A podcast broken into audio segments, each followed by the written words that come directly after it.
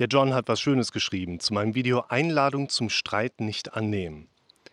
Ich kenne jemanden, der hättest du aber Ärger, wenn du seinen Kuchen nicht annimmst. Es gibt auch Leute, die werden aggressiv und wütend bei Ablehnung und schreien dich an. Oder zum Beispiel, da war mal ein Zimmerkollege im Krankenhaus. Ich wollte seinen Apfel nicht haben, weil ich wirklich stark allergisch darauf bin.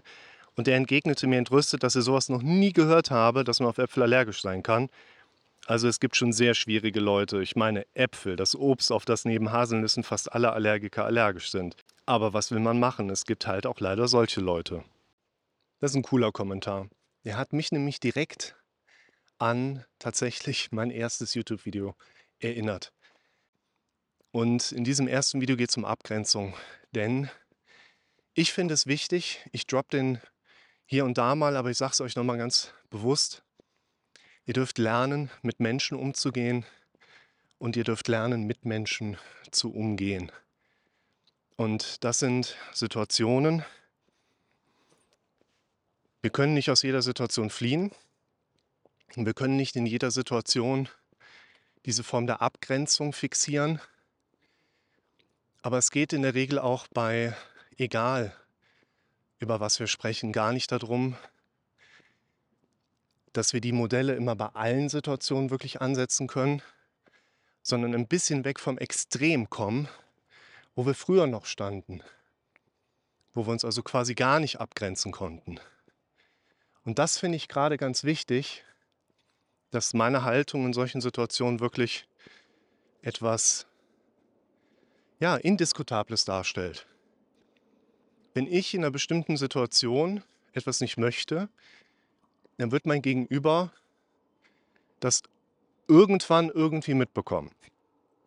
Dass es da draußen Leute gibt, die auf Äpfel allergisch sind, kann ich nur bestätigen, bin ich auch. Ich esse zwar Äpfel, aber ich bin allergisch drauf, hat einen Allergietest mal ergeben. Wobei nur auf grüne Äpfel. Grüne Äpfel, glaube ich, ist rausgekommen und Gräser. Vor 24 Jahren mal bei der Allergietestung gewesen. Oh, schaut euch das mal an hier. Herrlich. Und in diesem ersten Video, was ich euch nochmal so ein bisschen jetzt in die Empfehlung mit reinbringen möchte, geht es um Abgrenzung. Und es geht in solchen Situationen vor allen Dingen um die Mechanik, was die Problematik der Abgrenzbarkeit angeht. Denn ich habe natürlich auch Situationen, da stehe ich dann und denke so, hä, was passiert denn jetzt gerade? So ganz abgespaced. Man hat einen Moment, der ist quasi geprägt durch die Blödheit anderer Menschen, wo man dann so richtig gelähmt da steht. Und dann wird einem so langsam bewusst, hey, ich muss mich hier mal abgrenzen, das will ich so eigentlich gar nicht. Aber wie mache ich das denn jetzt? Wie sage ich meinem Zimmerkollegen jetzt, ich will den Apfel nicht. Ich kann mir jetzt schlecht irgendwie den Apfel ins Gesicht zurückwerfen oder dem schön, hier, friss selbst. Ja, warum eigentlich nicht? Ne?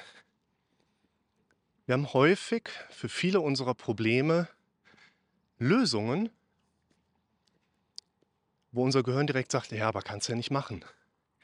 Und das ist eigentlich meistens das größere Problem, dass unser Gehirn eine Art Gegenargument mit einwirft und wir gehen dann doch nicht in die Lösung rein und sitzen dann nachher bei jemandem wie mir und erzählen dann noch, äh, mir fallen noch nie gute Lösungen ein. Ja doch, die ganze Zeit. Nur dein Kopf gibt dir auch immer wieder Gegenargumente und versucht dir die Lösungen immer wieder auszureden. Das ist ein ganz wichtiger Punkt. Und bei der Abgrenzung geht es häufig um eine Eskalationskurve, weil in der Zeit, wo du überlegst, wie du dich abgrenzen könntest, steigen im Hintergrund der Druck und Unzufriedenheit. Du bleibst weiter bei diesem Zimmergenossen, weiter mit diesem Arbeitskollegen zusammen, streitest sich immer weiter mit diesem einen Partner rum. Wird ja nicht besser. Und irgendwann eskaliert die ganze Geschichte. Irgendwann kriegen wir für uns mit, ich kann nicht mehr. Ich kann nicht mehr, kommt lange nach dem Ich will nicht mehr. Was ich euch damit sagen möchte ist, es gibt Extremsituationen, Da werden wir wahrscheinlich wenig bis nichts machen können. Aber die meisten Situationen sind nicht von solchen Extremwerten geprägt und in denen können wir was machen. Es würde uns aber leichter fallen, in diesen Situationen zu agieren, wenn wir entsprechend auch darauf vorbereitet sind. Und unvorbereitet werden wir dann häufig auch in eigentlich eher banalen Situationen erleben, dass uns die Schlagfertigkeit dann fehlt. Und deshalb heißt es, was sind deine Werte? Was sind deine Entscheidungsmuster? Was sind deine Präferenzen? Was sind deine Vorlieben, die du in Zukunft mehr eingrenzen und anderes abgrenzen möchtest? Mir geht da ein kleiner Kommentar durch den Kopf von Snoopy. Der sagt, irgendwann kommt der Tag, wo wir alle sterben müssen. Und Woodstock sagt, und bis dahin kommen noch viele Tage, wo das nicht so ist.